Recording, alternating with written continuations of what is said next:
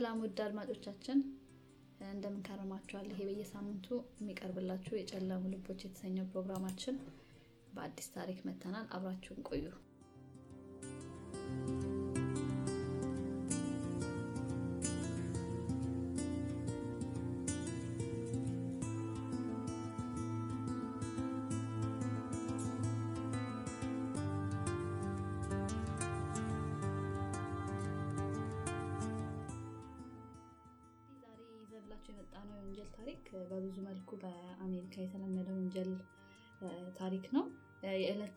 እንጀራቸውን ለማግኘት አሊያም ደግሞ ከገቡበት የሱስ አረንቋ መውጣት ተስኗቸው የገዛ ገላቸውን ለመሸጥ ወደ ጎዳና ስለወጡ ሴተኛ ዳሪዎች እና እንዲሁም በሚኖሩበት ማህበረሰብ በጣም ከመገለላቸው የተነሳ የሚፈጸምባቸው የወንጀል ጥቃቶችን እምብዛም የፖሊስ ጆሮ ሳያገኝ ስለሚያልፍበት የወንጀል ታሪክ እናም ለዚህም እውነተኛ ማሳያ ስለሆነው በአንድ አላስካ የምትባል የአሜሪካ ግዛት ውስጥ ሲኖር ስለነበር አንድ ዳቦ ጋጋሪ ታሪክ እናስቃኛቸዋለን እና ይህ ሰው በወጣትነቱ የተሰማውን የበታችነት ስሜት ሴቶች ላይ ጥቃት በመፈጸም ስለተወጣበት ግለሰብ ይሆናል የዛሬ ታሪካችን።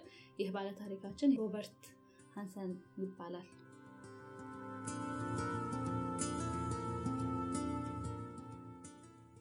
እሺ የዛሬው ታሪካችን የሚጀምረው ከሰኔ 13 1983 ይሆናል። ሁለሊት ላይ 17 ዓመት የሆናት አንድ ሴተኛ አዳሪ ሲድኒ ፖልሰን የምትባል በአላስካ በአሜሪካ በአላስካ ስቴት አንከሬጅ በምትባል ከተማ በመሀል ከተማ መንገድ ላይ ጥግ በመቆም አላፊ አግዳሚን እየተመለከተች የሌሊት ደንበኛዋን ትጠብቃለች። ብዙም ሳትቆይ አንድ መኪና እሷን ፒክ ሊያረጋት ወደ እሷ ጠጋ ይላል ማለት ነው እና ውስጡ ያለው መኪና ውስጥ ያለው ሰው በመስኮቱ ጠጋ ብሎ ሰላምታ ከሰጣት በኋላ ለአንድ ቀን አዳር 200 ዶላር ያቀርብላታል ማለት ነው እና ሲንዲም እዚህ ተስማምታ መኪናውን ገቢና ውስጥ ትገባለች ማለት ነው። ሰውየው ሲንዲ ስታየው አይን አፋር የሚመስል ዝምተኛ አይነት ሰው ነው። በሰውነት አካሉም አጭር እና ቀጭን የሚባል በመሆኑ ሲንዲ ከዚህ ቀደም ከገጠመው ደንበኞች አንጻር ስታየው ይህን ያክል ፍርሃት ያሳደረባት አይመስልም እና በአቅራቢያቸው ወደሚገኘው የመኪና ማቆሚያ parking ቦታ ለመሄድ ይስማማሉ። እዛም ሲደርሱ ሰውየው የመኪናውን ሞተር ያጠፋና የሲንዲን ፀጉር መደባበስ እና በሲንዲ ጌጣጌጦች መጫወት ይጀምራል።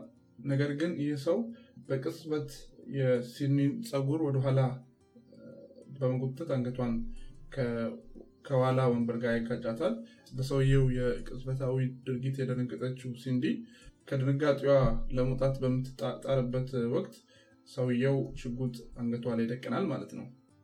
ሽጉጥ ከደቀነባት በኋላ ዝም እንድትልና እሱ የሚለውን ነገር ካደረገች በሰላም እንደሚሰዳት ይነግራታል ማለት ነው። ከዛ እጇን በካቴና ከመኪናው እጀታ ጋር ያስርና ካቆሙበት parking ቦታ ብዙም ሳይርቅ ወዳለ አንድ ሰማያዊ ቀለም ወደ ተቀባ ቤት ይወስዳታል ማለት ነው እና እዛ ቤትም ከደረሱ በኋላ already እንግዲህ ሲንዲ ቅድም እንዳልነው በጣም ደንግጣለች። ለመትረፍ ስትል ሰውየው የሚላትን ነገር መስማት እንዳለባት የተቀበለች ይመስላል። ከዛ በኋላ ሰውየው ልክ የፈለገበት ቦታ ሲደርስ ከመኪናው እንድትወርድና እንድትከተለው ያደርጋታል። ከዛ በኋላ ቤት ውስጥ ከገቡ በኋላ ከምድር ቤት በታች ወዳለ አንድ ጨለማ ክፍል ያስገባታል ማለት ነው ሲንዲ እና እዛ ጨለማ ክፍል ውስጥ ሰውየው በሲንዲ ላይ ወሲባዊ ጥቃት ይፈጽምባታል። ወሲባዊ ጥቃቱ ከጨረሰ በኋላም በቤቱ ምሰሶ ላይ በተንጠለጠለው ሰንሰለት ላይ የሲድኒን ሁለት እጆች ወደ ላይ አድርጎ ያስራታል። ከስራት በኋላ እሱ እዛው ክፍል ውስጥ የሚገኝ ሶፋ ላይ ይተኛል። በሚተኛበት ጊዜ ሲድኒ ይህን አጋጣሚ ተጠቅማ እዛ ክፍሉ ውስጥ ያሉትን ሁኔታዎች በደንብ ትቃኛለች እና ክፍሉ ከውጭ በሚገባው ብርሃን ማየት እንደቻለችው የመዋኛ ገንዳ እንዲሁም በግድግዳዎች ላይ ደግሞ የእንስሳቶች ራስ ቅሎች ይታያሉ። ይህ ደግሞ ብዙ ጊዜ አሜሪካ ላይ እንዲሁም በሌሎች ሀገር ላይ አደን ማደን የሚወዱ ሰዎች የአድን ዋንጫዎች እንደማለት። ለምሳሌ አሁን አንድ ድብ ሲገድል የዛን ድብ ቅሉን ወይ ደግሞ ቆዳውን እንደ ዋንጫ እንደ ትሮፊ የሚወስዱ ሰዎች የሚያደርጉት ነው እና በዛ በዛ ክፍል ውስጥ በጣም የብዙ እንስሳቶች ራስ ቅል ታያለች። እንዲሁም ወለሉ ላይ የድብ ቆዳ እንደ የተደረገ የድብ ቆዳ ትመለከታለች። ይህን ከተመለከተች በኋላ ሰውየው ለአምስት ሰዓት ያክል ከተኛ በኋላ ከእንቅልፉ ይነቃል። ከእንቅልፉ ሲነቃ ሲኒን ልብስ እንድትለብስ እና የመታጠቢያ ቤቷ እንድትጠቀም ይፈቅድላታል። በጣም ብትፈራም ሲኒ በህይወት ለመቆየት ያላት አማራጭ ሰውየው የሚለውን ማድረግ እንደሆነ ታውቃለች። ግን በጣም ጥርጣሬ አላት። በህይወት ወጣለው የሚለው ነገር በቆየች ከዚህ ሰውዬ ጋር በቆየች ቁጥር መወር እየጠረጠረች ነው እና ይህ ፍርሃቷ ደግሞ ወደ እውነታ የተቀየረው ሰውየው ምን ይላታል? ከመለያችን በፊት አንድ የማሳይሽ ቦታ አለ እና እዛ ልወስድሽ እፈልጋለሁ። ይህ ቦታ ደግሞ በጣም ሩቅ ከመሆኑ በመኪና ሳይሆን በፕሌን ነው መሄድ የምንችለው እና እኔ ደግሞ እዛም ቦታ ደግሞ ትንሽዬ ካቢኔ የምትመስል ቤት አለችኝ እና ያን ቤት ካሳዮች በኋላ ለቅሻለሁ ይላታል ማለት ነው። ከዛ ምንም አማራጭ የሌላት ሲንዲ በዚህ ትስማማለች እና ፍትሐዊ ጨዋታ ወይም fair game በተሰኘው መጽሐፉ በርናርዶ ክሎስ እንዳሰፈረው ሰውየው ወደ ትንሽ የካቢኔ ቤቱ በአየር ብቻ መሄድ እንደሚችሉ ከነገራት በኋላ ወደ አየር ማረፊያ ይሄ የሰውየው አውሮፕላን ወደ ተቀመጠበት አየር ማረፊያ ሲንዲን ይዟት ይሄዳል። ሲንዲ አንድ ነገር እርግጠኛ ሆናለች። ይህም ምንድን ነው? በዚህ አውሮፕላን ሰውየው የሚላት ቦታ ከሄደች በህይወት እንደማትመለስ እርግጠኛ ሆናለች። ምክንያቱም በአውሮፕላን መሄድ ማለት እዛ ቦታ ላይ ሌሎች ሰዎች በቀላሉ የማይደርሱበት ቦታ ነው ማለት ነው እየወሰዳት ያለው እና በህይወት እንደማትመለስ ገብቷታል እና ይህን ሰውየው የሚለውን ነገር ከዚህ በኋላ መከተል ወደ ህይወቷ ፍጻሜ እንደሚወስዳት እርግጠኛ ነበረች ነው እና ሰውየው ከመኪና ከመኪና ይዟት ከመጣው መኪና እቃዎቹን ወደ አየሩ አውሮፕላን ሁለት ሰው የምትይዝ ሄሊኮፕተር አይነት አውሮፕላን ናት እና ወደዛ በሚጭንበት ወቅት ይሄን የመዘናጋት አጋጣሚ ተጠቅማ ሲድኒ ትሮጣለች ማለት ነው። ምን ሲያደርግ ነው ማለት መዘናጋት ባደረገበት ሰዓት ነው? የተዘናጋው ሰውየው አውሮፕላኑን ለማስነሳት ያው መኪና ስላልሆነ ቀላል ነገር ስላልሆነ የምታደርጋቸው ነገሮች አሉ እና እሱን ለማድረግ በሚጣጣርበት ጊዜ እሷ ይሄን አጋጣሚ ሁለት እጆቿ የታሰረ ቢሆንም ይሄን አጋጣሚ ተጠቅማ ትሮጣለች። እና አየር መንገዱ ደግሞ በአንክሬጅ በምትባለው ከተማ ያለ አውሮ ጎዳና አለ ሃይዌ አለ። እና ለሱ ሃይዌ የቀረበ ነው። እና በእሱ አእምሮ እዛ ሃይዌ ላይ ሮጣ ከደረሰች ሊረዳት የሚችል ሰው ማግኘት እንደምችል ተገንዝባለች ማለት ነው። እና ወደዛም ሃይዌ ነው እየሮጠች ያለችው። እና ሰውየው የተከታተላት ነው። እሷም በምትችለው ፍጥነት ህይወቷን ለማትረፍ ትሮጣለች። እንዳልነው እጆቿ በካቴና ታስረዋል። ከወገቧ በታች እርቃኗን ናት ያለችው፣ ባዶ እግሯን ናት እና ባልጠበቀችው ተአምር ከዚህ ሰውዬ በስተመጨረሻ ታመልጣለች። በአውራ ጎዳናው ላይም ከሚያልፉት የጭነት መኪናዎች አንዱን ማስቆም ትችላለች ማለት ነው፣ እርዳታ ጠይቃ። ሹፌሩንም ካስቆመችው በኋላ ቶሎ እንዲነዳ እና Big Timber የሚባል ሞቴል ማለት ከነዳጅ ማደያ አንድ ላይ የተያያዘ ሆቴል ማለት ነው፣ ማደሪያ አልቤርጎ፣ እዛ እንዲወስዳት ትነግረዋለች። እና በዚህ የተገረመው ሰውዬ ለምንድን ወደ ሞቴል ምወስድሽ፣ ለምን ወደ ፖሊስ ጣቢያ አልወስድሽም ይላታል። ከዛ እሷም የለም እዚህ የተባለው ሞቴል Big Timber የተባለው ሞቴል boyfriend ኤ ስላለ እሱ ጋር ውሰደኝ ትለዋለች ማለት ነው። still ነው እጆቿ እንደታሰሩ ናት ከዚህ ሹፌር ጋር እና ሹፌሩም ወደ ባለችው ሞቴል ይወስዳታል። ሲንዲን ከመኪናው እንደወረደች ይሄ ሹፌር ወዲያውኑ ለአንክሬጅ ፖሊስ ጣቢያ police department ይደውላል ማለት ነው። ምክንያቱም ምንም እንኳን ሲንዲ ወደ ፖሊስ ጣቢያ መሄድ ባትፈልግም ሹፌሩ ከደቂቃዎች በፊት እቺ ሴት ህይወቷን ለማትረፍ ከሆነ ሰው ጋር የሆነ ሰው እያሯሯጣት እንደመጣች አይቷል እና ያን በማየቱ ይህን ወንጀል እንደሆነ ገብቶታል እና ለፖሊስ ደግሞ ሪፖርት ማድረግ የዜግነት ግዴታው ስለሆነ ለፖሊስ ይደውላል ማለት ነው። እና በሰዓቱ ስራ ላይ የነበረው officer ግሬግ ቤከር የሚባል officer ነበረ። ይህ ሰውዬ ሲደውል ሹፌሩም ስለተፈጠረው ነገር አንድ በአንድ ይነግረዋል ማለት ነው። እና የሹፌሩን ቃል ይቀበልና ወደ ተባለው ሞቴል ሲንዲን ፍለጋ officer ግሬግ ቤከር ይሄዳል ማለት ነው። በካቴና እንደታሰረችው እና ግማሽ እርቃኗን እዛው እንደሆነች እዛው ሞቴል ውስጥ ቁጭ ብላ ሲንዲን ያገኛታል። እሷ እንዳለችው ልታገኘው ያሰበችው boyfriend እጇን ላይ ያለውን ካቴና ለማስለቀቅ ፒንሳ የሚባል ለመስበር እሱን ፍለጋ እንደወጣና እሷም ቁጭ እዛው እየጠበቀችው እንደሆነ ትነግረዋለች ማለት ነው። እስካሁን ድረስ መረጋጋት የሰፈነባት አይመስልም በተፈጠረው ነገር ማለት ነው። ምክንያቱም እቺ ሴት የወሲብ ጥቃት ደርሶባታል። ከህይወት አፋፍ ነው ራሷ ያተረፈችው እና እስካሁን እዛው ሞቴል ውስጥ ላይ ሆና እንኳን በተረጋጋ ስሜት አይደለም ፖሊሱን ስታናገር የነበረው እና ፖሊሶችም ያው master ቁልፍ አላቸው የካቴና ከእጇ ላይ ያን ካቴና ይፈታላታል። ያኔ ትንሽ ካቴናውን በሚፈታላት ጊዜ የመረጋጋት ስሜት ይሰማትና ለ officer ቤከር የተፈጠረውን ነገር ታስረዳዋለች ማለት ነው። ሰውየው ምን እንደሚመስል ለ officer ቤከር ትነግረዋለች። የተሽከርካሪው ሞዴል፣ color ኡን፣ የአውሮፕላኑን አይነት፣ የኖረበትን፣ የቤቱን እያንዳንዱን ነገር በዝርዝር ትገልጽለታለች ማለት ነው። ቅድም እንዳልነው በጣም በትኩረት ነገሮችን ስትከታተል ስለነበረ አንድ መረጃ አላመለጣትም ማለት ነው እና even ያገታትን ሰውዬ ፊት ቅርጽ፣ ጥርሶቹን ሲያወራ እንኳን ተብታባ እንደሆነ ቁመቱን ሳይቀር እና ለዚህ ለ officer ግሬግ ትነግረዋለች ማለት officer ቤከርም ሲንዲን ለአካላዊ ምርመራ ወደ ሆስፒታል ይወስዳታል። በቅድም እንዳልነው በዚህ ወደ ሆስፒታል በሚሄድበት ወቅት highway ው ላይ እያሉ ሲንዲ ከሰዓታቶች በፊት አምልጣበት ከነበረው ከአየር መንገዱ አውራ ጎዳና ያልፋሉ ማለት ነው እና በሚያልፍበት ወቅት የሆነ ሄሊኮፕተር በመነሳት ላይ ነበር እና እሱ ነው ብላ ታስቆመዋለች ማለት ነው። ትጮሃለች ማለት ነው። ሲንዲ ማለት ከሄደች በኋላ ነው። አው ካመለጠች በኋላ officer ቤከር ወደ ሆስፒታል እየወሰዳት ማለት ነው።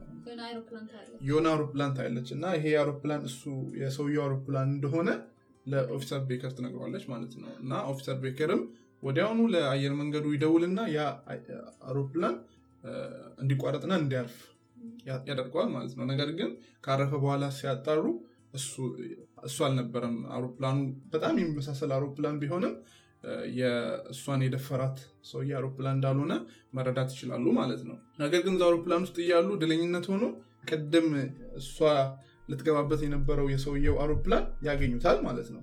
ይህ በመሆኑ እዛ አውሮፕላን አየር ማረፊያው ቆሞ ማለት ነው፣ አልተንቀሳቀሰም እና እሱን ያገኛሉ። አውሮፕላኑ በማን ስም እንደተመዘገበ የማን ንብረት እንደሆነ officer ግሬግ ያጣራል። በዚሁም ሰዓት በተመሳሳይ ሰዓት እሷን ደግሞ ወደ ሆስፒታል ይወስዳታል። ሆስፒታልም ምርመራ ታደርጋለች። የአካላዊ ምርመራ ውጤት ሲመጣ በግልጽ የወሲብ ጥቃት ምልክቶች ይታዩባታል። በብልቷ ውስጥ የወንድ የዘር ፈሳሽ አለ። እንዲሁም እግሯ አካባቢ፣ የእግሯ አንጓ አካባቢ የንክሻና የመኩሰል አለ እና ይሄ ግልጽ ማሳያዎች ነበሩ። ይህንን ማረጋገጫ ይዞ ፖሊስ የአፈናና የፆታ ጥቃቶችን የፈጸመባትን ሰው ለመያዝ መከታተል ይጀምራል ማለት ነው እና ፖሊስም የአውሮፕላኑ የማን እንደሆነ ከአየር መንገድ ስላገኘ በዛ አድራሻ ወደ ሰውየው ቤት ይሄዳል ማለት ነው እና ወደ ሰውየው ቤት በሚሄድበት ወቅትም የሰውየው ቤት ልክ ሲንዲ እንዳለችው አንድ ነው ማለት ነው። ቤቱ ሰማያዊ ቤቱ እሷ እንደገለጸችው አይነት ቤት ነው ማለት ነው እና በር ላይም አንድ መኪና ያያሉ እና ያም መኪና ልክ ሲንዲ እንደገለጸችው አይነት መኪና ነው ማለት ነው እና ቤቱ የማን ነው? የሮበርት ሃንሰን የሚባል በከተማው ታዋቂ ዳቦ ቤት ያለው የንግድ ስራ ባለቤት የሆነ ሰው ነው ማለት ነው እና ሰውየውን ያገኙታል ቤት ውስጥ። ከዛ በኋላ ቃሉን እንዲሰጥ በፈቃደኝነት ሰውየውም ተስማምቶ ሰውየውን ይዞ ወደ ፖሊስ ጣቢያ ይሄዳሉ ማለት ነው እና ሰውየው totally የተፈጠረውን ነገር ሮበርት ሮበርት ሃንሰን ምንም እንደማያውቅና እሷን እንደማያውቃት ይናገራል ማለት ነው ለፖሊሶች። እንዳልነው ሮበርት በጣም ታዋቂ ዳቦ ቤት አለው እና እንደውም ለዚህ ፖድካስት ብለን ያነበብናቸው መጽሐፎች እንደሚያሳዩት ሁሉም እዛ አካባቢ ፖሊስ ጣቢያው እዛ አካባቢ ነው፣ የሰውየው ዳቦ ቤት አካባቢ ነው ያለው ፖሊስ ጣቢያው እና ሲናገሩ ሁሉም ፖሊሶች ጠዋት ጠዋት ላይ ቁርሳቸውን ከዛ ዳቦ ቤት እንደሚበሉ እና በዛ ከተማ ላይ በጣም ታዋቂ የሆነ ዳቦ ቤት እንደሆነ ነው ያውቁታል ማለት ነው personally። እና ሰውየውም ይክዳል ማለት ነው። ምንም ሲንዲ የምትባል ሴት እንደማያቅ ይናገራል ማለት ነው። እና ከዚህም በተጨማሪ ከሲንዲ ጠለፋም እንዲሁም ጥቃት ጋር ምንም አይነት ግንኙነት እንደሌለው ይናገራል ማለት ነው። ሮበርት በእርግጥ ሌሊቱን ከሲንዲ ጋር ሳይሆን ከሌሎች ሰዎች ጋር ስለማሳለፉ ምስክር እንዳለው ይናገራል ማለት ነው። እና ይሄ ምስክሩ ምን ይላል? በዚህ በተባለው ምሽት የመጀመሪያ ክፍሉን ከ11 ሰዓት እስከ ምሽቱ አምስት ሰዓት ያለውን ክፍል ከጓደኛው ጋራ የአውሮፕላኑን ወንበር ለመጠገን እንዳሳለፈ እንዲሁም ደግሞ ከሌሊቱ አምስት ሰዓት ጀምሮ እስከ ንጋቱ ድረስ ያለውን ጊዜ ከሌላኛው ጓደኛ ሁለተኛ ጓደኛ ማለት ነው ሲጠጡና ከዛም በኋላ ቅድም የጠገነውን ወንበር አየሩ ላይ ለመግጠም ወደ አየሩ እንዲሄዱ ይናገራል ማለት ነው። ለፖሊስ በሚናገር ጊዜ ያው ፖሊስ እሱ ስላለ ብቻ accept አላረገም። የተባሉትን ሰዎች በስልክ ያገኟቸዋል ማለት ነው እና እንደተባሉም እኚህ ሁለቱ ሰዎች ልክ እንደ ሮበርት ሁሉ በአካባቢው ማህበረሰብ በጣም የሚከበሩ ትልቅ ቦታ ያላቸው ሰዎች ናቸው እና እንደተባለም ሮበርት ሌሊቱን ሙሉ ከነሱ ጋር እንዳሳለፈ ለፖሊስ ቃላቸውን ይሰጣሉ ማለት ነው እና ስለዚህ ፖሊሶች የሲድኒ ቃል እና የሮበርት እና የእነዚህ ሶስት ሰዎች ቃል ነው ማለት ነው። በአንድ በኩል ሲድኒ የ17 ዓመት የሴተኛ ዳሪ ናት። በሌላ በኩል ደግሞ እኚህ በከተማ ላይ በጣም የተከበሩ ሰዎች ቃል አለ ማለት ነው እና ይህ ቢሆንም ፖሊስ ሮበርትን በፈቃደኝነት ቤቱን ለመፈተሽ እንደሚስማማና እንደማያስማማ ይጠይቁታል ማለት ነው እና ሮበርትም መቶ በመቶ ምንም ችግር እንደሌለበት ቤቱ መፈተሽ እንደሚችሉ ይነግራቸዋል ማለት ነው። ሮበርት ቤት ይሄዳሉ። ፖሊሶች የሮበርትን ቤት መፈተሽ ይጀምራሉ። መጀመሪያ ከመኪናው ይጀምራሉ ማለት ነው እና መኪናውን ሲፈትሹ ሲድኒ መኪና ውስጥ ስላለ የከረሜላ አይነት ሁሉ ነግራቸው ነበር እና ያን እንዳለችው ባለችው ቦታ ላይ ማግኘት ችለው ነበረ። ነገር ግን ይሄ የሚያሳየው እዚህ መኪና ውስጥ ሲድኒ ስለመግባቷ እንጂ እሷ ላይ ጥቃት ለመፈጸሙ የሚያሳይ እስካሁን መረጃ አላገኙ ማለት ነው። መኪናው ምርመራ ከጨረሱ በኋላ ወደ ወደ ቤቱ ደግሞ ይቀጥላሉ ማለት ነው። ሲድኒ እንዳለችው አይነት ነው ቤቱ። ነገር ግን ተንጠለጠልኩበት ያለችው ሰንሰለትን ማግኘት አልቻሉ እና ደቅኖብኛል ያለችውም 357 ማግነም የሚባል የእጅ ሽጉጥ እጀታው እንጨት የሆነ የእጅ ሽጉጥ አለ እና እዛ የሰውየው ቤት ውስጥ በጣም ብዙ ሽጉጦች ማግኘት ችለዋሉ። ነገር ግን የተመዘገበ አዳኝ ስለሆነ ቤት ውስጥ ሽጉጥ ይጠበቃል። ምክንያቱም በአሜሪካ ሕግ መሰረት ሰዎች ሽጉጥ የመያዝ መብት አላቸው። እሱ ደግሞ ለየት የሚያደርገው የተመዘገበ አዳኝ ነው እና ይሄ ለፖሊሶች ምንም አልገረማቸውም ሽጉጥ ማግኘቱ። ነገር ግን ሲድኒ እኔ ላይ ደቅኖብኛል ያለችውን 357 ማግነም ሽጉጥ ማግኘት አልቻሉም ማለት ነው። ግን አሁን እሷ እሱ ጭራሽ አላቃትም ባለበት ሰዓት ላይ እሷ ታውቀው ማረጋገጫ ይዘዋል እና በሱ ተጠያቂነት ሊያደርጉት አይችሉም። ያው በሱ ተጠያቂነት የሚያደርጉት ዋሽተዋል ነው የሚሉት እንጂ በወንጀሉ ሊከሱት አይችሉም። እሱ ደግሞ አሁን እንደምናየው ባለትዳርና የሁለት ልጆች አባት ነው። በመሆኑም ይጠበቃል ከሴተኛ ዳሪ ጋር መሆኑን እንደሚክድ ይጠበቃል። ነገር ግን አንቺ እንዳልሽው ሁለቱ እዛ ጋር ያሉት የእሱ መስካሪዎች ከኛ ጋር ነው ሌሊቱን ያሳለፉ ብለዋል። ስለዚህ ይሄን የቤት ፍተሻ ካደረጉ በኋላ በዚህ case ላይ በሲንዲ case ላይ በፖሊሶች መካከል ልዩነት ተፈጠረ ማለት ነው። እሷን መጀመሪያ ጀምሮ ሲያገኛት የነበረው እንዲሁም የአካላዊ ምርመራ ስታደርግ አብሯት የነበረ መደንገጧንም ያየው officer ቤከር ሙሉ ለሙሉ ሲንዲን አምኗታል። ይህን ሰውዬ ጠርጥሯል። ነገር ግን በኋላ ላይ የተቀላቀሉት ሌሎች የፖሊስ አባላቶች እንዲሁም ደግሞ አለቃቸው ሲንዲን አላመኗትም ማለት ነው እና በእነሱ አስተሳሰብ ምንድን ነው በእርግጥ ሮበርት እየዋሸ እንደሆነ ቢገምቱም ነገር ግን የእነሱ theory ምንድን ነው ሮበርት ሲንዲን በሌላ ቀን በተባለው ቀን ሳይሆን በሌላ ቀን አግኝቷት maybe በብር ስላልተስማሙ አሁን እሷ የሲንዲን ማህበረሰቡ ተቀባይነት ያለው ሰው ስለሆነ የእሱን ስም በማበላሸት አስፈራርታው እንደሆነ ገምቶ ነበር ማለት ነው። እና ይህ በመሆኑ ምን ይላሉ? ሲንዲ የ polygram test እንድታደርግ ምክንያቱም polygram ላይ fail ካደረገች ውሸት ነው ውሸት እንደሆነ ማወቅ እንችላለን። ካልሆነ ደግሞ እንቀጥላለን ይሉና ይወስናሉ ማለት ነው። እና officer ቤከርም ሲንዲን ለ polygram test እንድትወስድ ፍለጋ ይጀምራል ማለት ነው። ነገር ግን ሊፈልጓት ሲሄዱ ሲንዲን መጥፋቷን ያውቃሉ ማለት ነው። እና ሲንዲ ፖልሰን እና የእሷ boyfriend የነበረው በፖሊሶች የተፈለገች እንደሆነ የ polygram ፈተና እንድትወስድ የተፈለገች መሆኑን ሲሰሙ ከተማውን ለቀው ይጠፋሉ ማለት ነው። ለምንድን ነው የጠፉት? ሁለቱም ሕግ እየጣሱ ነው። ሲንዲም እንዲሁም የሲንዲ boyfriend ማለት ነው። በሀገሪቱ ሕግ መሰረት ቅድም እንዳልነው ሲንዲ 17 ዓመቷ ነው እና minor ናት ማለት ልጅ ናት እና boyfriend ዷም እሷም በእንዲህ አይነት ነገር ላይ መሰማራታቸው በወንጀል ሊያስከስሳቸው የሚችል ነገር ስለሆነ ከፖሊስ ጋር ከህግ አስከባሪዎች ጋር የቀረበ ግንኙነት መፍጠር አልፈለጉም ማለት ነው። እና ይሄ በመሆኑ ሲድኒ ማግኘት አልቻሉ ማለት ነው። እና የዲስትሪክቱ አቃቢ ህግ ምክንያቱም አሁን ወንጀል በሚከሰትበት ጊዜ ፖሊስ ምርመራ ያደርግና ለከተማው ለዲስትሪክቱ አቃቢ ህግ ነው የሰበሰበውን መረጃ የሚያሳየው ማለት ነው። እና ያም መረጃ ደግሞ ያይና አቃቢ ህጉ ክስ ወይ መሰረታል ወይ ደግሞ ይተዋል ማለት ነው። የዲስትሪክቱ አቃቢ ህግ ማስረጃ ባለመኖሩ ምክንያቱም ሲድኒ ሀገሪቷን ለቃ ሄዳለች። ምንም አይነት physical የሆነ ማስረጃ የላቸውም። ስለዚህ በሮበርት ሃንሰን ላይ ክስ ላለመመስረት ይወስናሉ ማለት ነው። የፖሊስ department ም እንግዲህ ይሄን አቃቢ ህጉ ይሄን እንዳለ ሁለት አማራጭ አለው ማለት ነው። አንደኛው አማራጩ ምርመራውን ቀጥሎ physical መረጃዎችን አጠናክሮ ሮበርት ላይ ክስ እንዲመሰረት ማድረግ ወይ ደግሞ ምርመራውን ማቋረጥ ማለት ነው እና ፖሊስም ያለውን ነገር አገናዝቦ ምርመራውን ለማቋረጥ ይወስናል ማለት ነው እና በዚህ ሁኔታ ሮበርት ሃንሰን ነፃ ይሆናል ማለት ነው። ነገር ግን officer ግሬግ ቤከር ስለ ሲንዲ ማሰብ ማቆም አልቻለም ማለት ነው። ምንም እንኳን የፖሊስ department በሮበርት ላይ ሲደረግ የነበረውን ምርመራ እና ክትትል እንዲቋረጥ ቢያዙትም በትርፍ ጊዜው ስለ ሮበርት ምርመራውን አጧጡፎ ይቀጥላል ማለት ነው። officer ቤከር። ብዙም ሳይቆይ ስለ ሮበርት ትክክለኛ ማንነት ይደርስበታል ማለት ነው። እና ሮበርት እሱ እንዳለው ወይ ደግሞ ጓደኞቹ እንደመሰክሩለት አይነት ሰው ሳይሆን ሲንዲ ፖልሰን ታሪኳን ከመናገሯ በፊት በ1971 ሮበርት ሃንሰን በአስገድዶ መድፈር ተከሶ ነበር። እና ሰዎች እንዳሉት ሮበርት ሃንሰን ንጹህ አይነት ሰው አልነበረም ማለት ነው።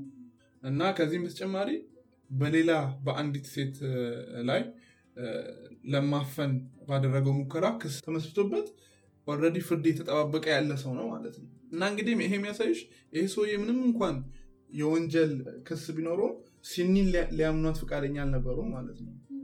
እና still ይሄ ሰውዬ ነፃ መሆን ችሏል ይሄን አድርጎ ማለት ነው። ሮበርት ሲንዲ ፈጸመብኝ ካለችው ወንጀል ብዙም የማይለያይ ወንጀሎችን ከዚህ በፊት ፈጽሟል ይህ ግለሰብ ማለት ነው። እና ይህን ሲያገኙ ፖሊሶች ያላቸውን source በሙሉ ተጠቅመው እዚህ ሰውዬ ላይ መረጃዎችን ሰብስቦ ለአንዴና ለመጨረሻ እስር ቤት መወርወር ሲገባቸው በቀላሉ give up ማድረጋቸውን ስታይ ችግር እንዳለ ማህበረሰቡ ላይ ችግር እንዳለ ትረጃለች ማለት ነው። እና ከዚህ ደግሞ በተጨማሪ የሚገርመው ነገር ሮበርት ሃንሰን ቅድም ያልነውን የመድፈር ሙከራ ባደረገበት ወቅት የተፈረደበት ስድስት ወር ብቻ ነበር።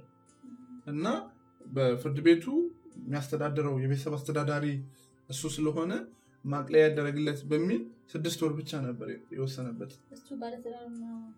ባለትዳር እና የሁለት ልጆች ባለትዳርና የሁለት ልጆች አባት ነው።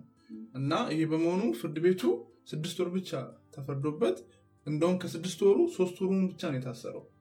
የቀረውን ሶስት ወር ቀኑ ሙሉ እየሰራ ማታ እንዲመጣ ተደርጎ ያው እስር ቤቱን እንደ ቤርግ ቅጣት ሳይሆን እንደ ቤርግ እየተጠቀመ ቀን ቀን ይሰራል። ማታ ማታ ማታ ማታ ገብቶ ያለበታል ማለት ነው። እና ይህ ሰውዬ ምንም እንኳን አስገድዶ መድፈርን የመሰለ ወንጀል ቢያደርግም በእንዲህ አይነት መልኩ ነው ተመልሶ ማህበረሰቡ እንዲቀላቀል የተደረገው ማለት ነው። እና ያው ካልተቀጣሽ አንቺ የሆነ ወንጀል ሰርተሽ የሚገባሽን አይነት ቅጣት ካልወሰድሽ ከዛ ወንጀል አታቆሚ እና የተፈጠረውም ያ ነው ማለት ነው። ከዚህም ሌላ በተጨማሪ ደግሞ ከአንድ ወር በፊት ከሱፐርማርኬት የኤሌክትሪክ መጋዝ ለመስረቅ ሙከራ አድርጎ እጅ ከፍንጅ ተይዞ ነበር ማለት ነው። እና ቅድም እንዳልነው ሮበርት ሃንሰን በጣም ባለሀብት ነው እና መስረቅ አያስፈልገውም ነበር።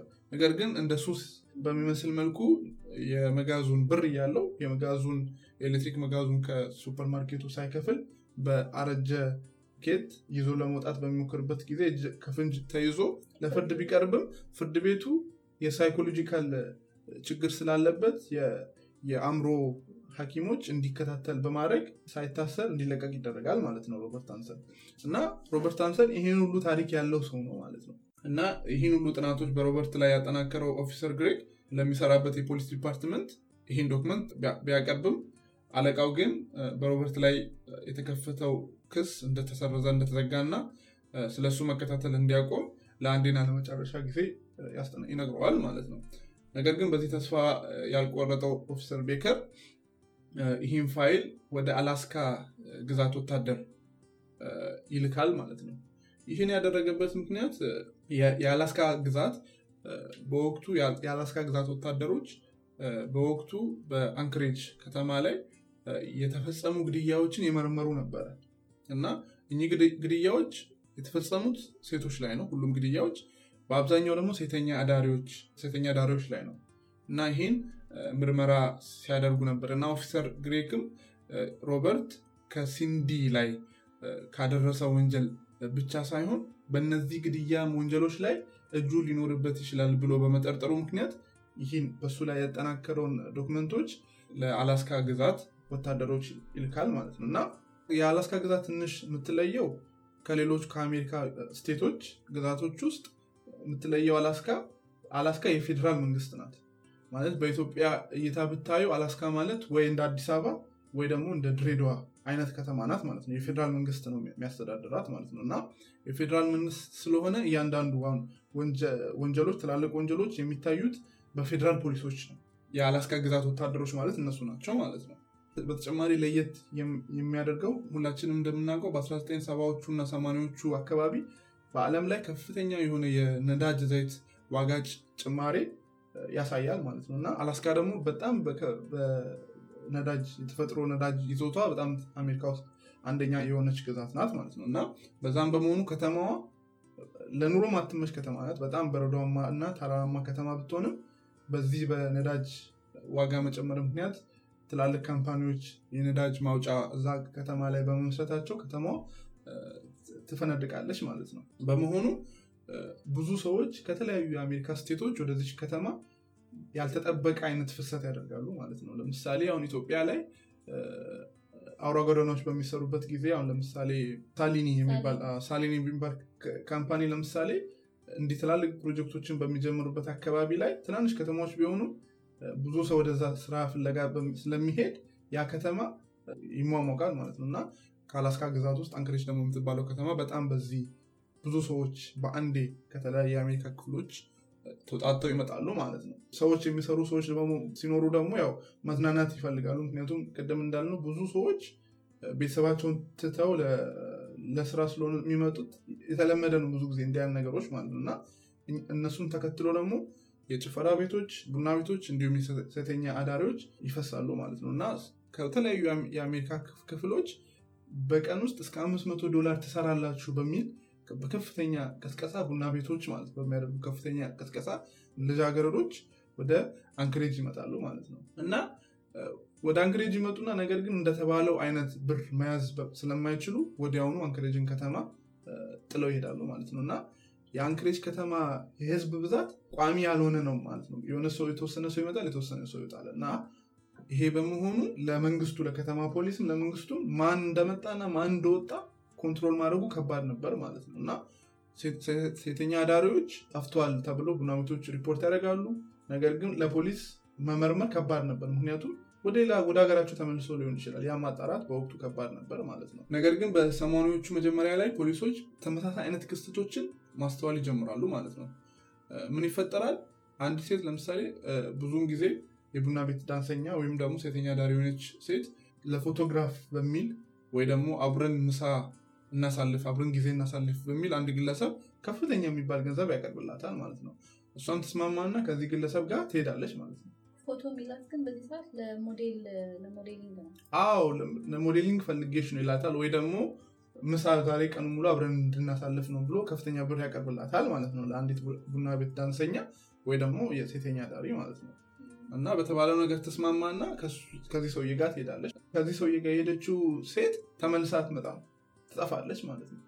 እና እንዲህ አይነት ፓተርኖች በጣም በተደጋጋሚ ይከሰታሉ ማለት ነው። በተመሳሳይ ሰው ማለት ነው። በተመሳሳይ ሜትር ተመሳሳይ ሰው ነው እንደዚህ የሚያደርገው። ሰውን ተመሳሳይ ይሁን አይሁን ማወቅ አልቻሉም። ምክንያቱም ማንም ያየው ሰው የለም። አብራው ከሱ ጋር የሄደችው ብቻ ናት የምታየው። እሷ ደግሞ ተመልሳ አትመጣም እና ግን ሁኔታው አሁን ቡና ቤቶች ሪፖርት ሲያደርጉ ያው እኚህ ሴተኛ አዳሪዎች ለቡና ቤቶቹ ይነግሯሉ። ዛሬ እንዲህ አይነት ቀን አለኝ ከመሄዳቸው በፊት ይናገራሉ።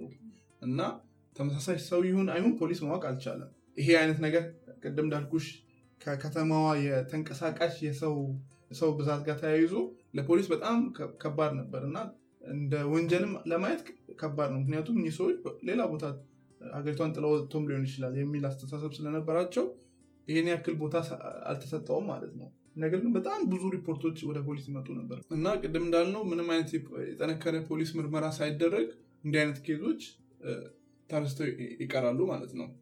አብዛኛው ጊዜ የነበረው የአላስካ ሕዝብ መጤ ከመሆኑ ፖሊስ ለእነዚህ ሴቶች ልጆች መጥፋት ያስጨነቁ አይመስልም ማለት ነው እና Murder at Forty Below በተሰኘው መጽሐፉ ላይ ቶም ብሬናን ስለዚህ ክስተት ያለውን ሀይ ውስጥ ያንብብልን ከሱ የወሰድነውን ጽሁፍ ማለት ነው። እሺ ምን ይላል? ከአራተኛ avenue ዳንሰኞች መጥፋት ለፖሊስ መጥፎና አስደንጋጭ ዜና አይደለም ይላል። የልጃገረዶች መጥፋት ጥሩ ዜና ወይም መጥፎ ዜና ሊሆን ይችላል። በጣም ከከፋ ልጃገረዶች አደንዛዥ እጾችን በመውሰድ ሞተው ነው ማለት ሊሆን ይችላል። ሬሳቸው አሁን ካልተገኘ በረዶ ሲቀልጥ ይገኛል ይሉ ነበር።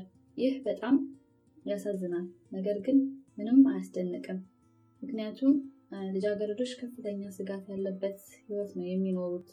እንደምታዩ እንግዲህ በዛን ጊዜ የነበረው የፖሊሶች እንዲሁም የማህበረሰቡ አስተሳሰብ ብሌሚንግ ቪክተም እንደሚባለው እና ይሄ በመሆኑ ወደ ሰላሳ የሆኑ ሴቶች እንደጠፉ ሪፖርት ቢደረግም ፖሊስ ለዚህ ጉዳይ ምንም አይነት ትኩረት ሳይሰጥ ሌላ ቦታ ሄደው ነው ወይ ደግሞ በሆነ ራሳቸውን በአደንዛዥ እጽ ገሎ ነው በሚል በተልካሻ አስተሳሰብ የእነሱን case ኦች ችላ ብለዋል ማለት ነው።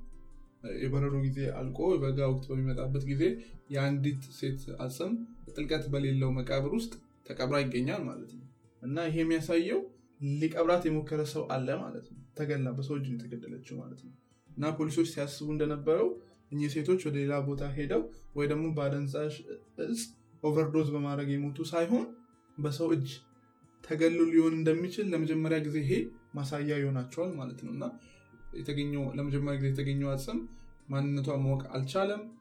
ብዙም ሳይቆይ ጆአን ሜሲና የምትባል ሴት አስክሬኗ ይገኛል ማለት ነው። እሷም በተመሳሳይ መልኩ በከፊል በተቀበረ መቃብር ውስጥ ትገኛለች ማለት ነው። የእሷ ደግሞ በጣም የሚያሳዝነው በአካባቢው ባሉ እንስሳቶች ግማሹ አካላቷ ክፉኛ ተበልቷል ማለት ነው እና እንዲሁም በመስከረም 1982 ሁለት ስራ ላይ ያልነበሩ ፖሊሶች የፖሊስ መኮንኖች የሼሪ ሞሮ የምትባል ሴት አስክሬን በክኒክ ወንዝ ባሸዋ ውስጥ ተቀብራ ያገኛሉ ማለት ነው። እንደ ሌሎቹ ሼሪ ሞር በአካባቢው የሚገኝ የምሽት የቡና ቤት ዳንሰኛ የነበረች ሲሆን መጥፋቷ በተመሳሳይ ሁኔታ ለፖሊስ ከዚህ በፊት ሪፖርት የተደረገ ነበር ማለት ነው። ከሌሎች ደግሞ ለየት የሚያደርገው የሼሪ አስክሬን አጠገቧ ላይ በሰው መገደሏን more ግልጽ ያደረገ አጠገቧ ላይ የሽጉጥ ቀለሃ መገኘቱ ነው ማለት ነው እና እንግዲህ ይሄ almost ወደ አራት ሆነ ማለት ነው። ወደ አራት ሰዎች አጽም ተገኝቷል። ፖሊስ ከዚህ በፊቱ ችላ በማለት አሁን ማለፍ አይችሉም ማለት ነው። ምክንያቱም የሆነ ሰው ሰዎችን እየደፈረና እየገደለ መሆኑን ማሳያ ሆኗቸዋል ማለት ነው። ይሄ ማለት በዛ ከተማ ላይ ሰዎችን የማጥፋት ሱስ ያለበት ሰው serial killer የሚባለው አይነት ሰው እዛ ከተማ ላይ ስለመኖሩ ይታወቃል ማለት ነው። የሮበርት ሃንሰን ክፍል አንድ ታሪክ እዚህ ላይ ያበቃል። ቀጣይ ሳምንት ክፍል ሁለቱን ይዘን እንመጣለን። ከኛ ጋር ናችሁ ስላዳመጣችሁን ደስተኞች ነን። ፌስቡክ ገጻችን share በማድረግ እንዲሁም በአፕል ፖድካስት ላይ ፖድካስታችንን ሬት በማድረግ ፖድካስታችን ለሌሎች ሰዎች እንዲደርስ ያደርጉ። መልካም ሳምንት